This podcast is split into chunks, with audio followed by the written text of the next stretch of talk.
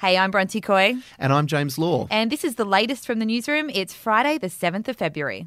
Coronavirus is dominating the headlines again this morning. Multiple Chinese news outlets say that a doctor arrested after trying to issue an early warning about the deadly virus has died, aged 34.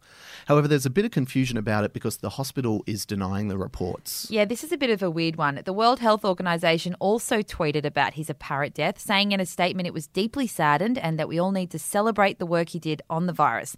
Yeah. Meanwhile, researchers are still in a race against the clock to try and contain and treat it. James, what are they looking at? Yeah, so we've got the five key questions on the site this morning that scientists are frantically trying to answer, including how long does the virus take to incubate, how quickly it can spread, and how exactly it gets from person to person. I mean, the scary thing about this virus is we still don't know so much about it. In other news, a bit closer to home, that promised rain has definitely arrived. Dust bowls are turning into mud baths across New South Wales this morning, and there's heavy rain forecast across the whole weekend along much of the east coast. Hallelujah. I know, finally.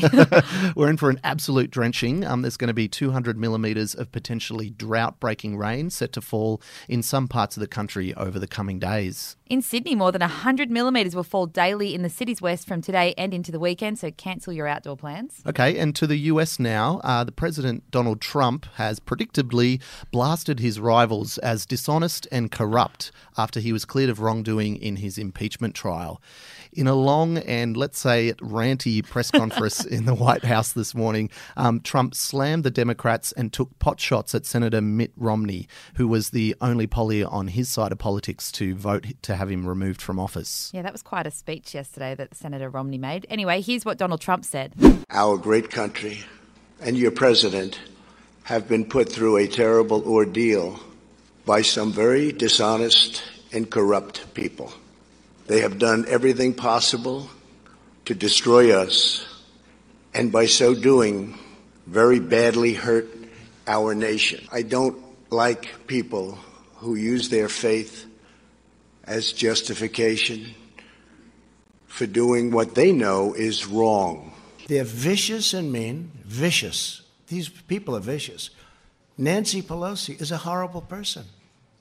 And she wanted to impeach a long time ago when she said, I pray for the president. I pray for the president. She doesn't pray. She may pray, but she prays for the opposite. but I doubt she prays at all. And these are vicious people. But they do two things they stick together. They stick together like glue. And they stuck together, and they're vicious as hell. And they'll probably come back for more, but maybe not because uh, the Republicans party party's poll numbers and Donald Trump's poll numbers are the highest I've ever had them. We'll take a break.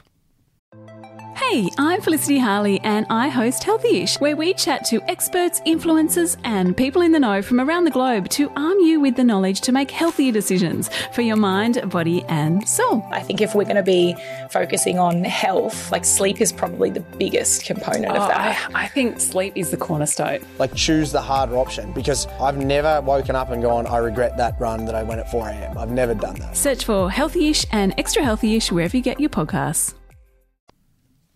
Well, one lucky Aussie's waking up $60 million richer today after their numbers were drawn in last night's massive Powerball jackpot. Oh, I'm envious. can you imagine? yeah, the Queenslander walked away with the Division 1 prize. Not a bad way to start the weekend. Yeah, and in entertainment, bad news for Adele fans. So she may be gearing up to release new music and can't wait for that. But looks like she won't be heading out on another world tour anytime soon. Mm, she's wound up her touring company, Remedy Touring, and put it into voluntary liquidation. Yeah, she had hinted at it in the past, though. At the end of her 2017 tour, which saw her come to Australia, I was there. It was mm-hmm. unbelievable. Anyway, she warned fans back then that they may never see her perform live again. And here we are. So mm, okay, well at least we at least we're going to get new music. Hopefully, it's like real breakup album, really yes, sad stuff. That's what we love from her. that's what we want. That's what we want. Okay, that's it from the newsroom this morning. Catch you again this afternoon. Are you ready to get an inside look at crime from someone who has investigated some of Australia's worst crimes? It was like Aladdin's cave. The luminol found bloodied footprints and bloodied handprints on a wall, so it's Yeah. just like a horror movie. Former homicide detective Gary Jubelin sits down with cops, crims, addicts, victims, small time cheats, and big town lawyers as they tell their incredible stories. My house got raided. Next thing you know, I got bail refused. Next thing you know, I'm on a truck to Parklea Prison. Listen to I Catch Killers early and ad free on Crimex Plus on Apple Podcasts today or wherever you get your podcasts.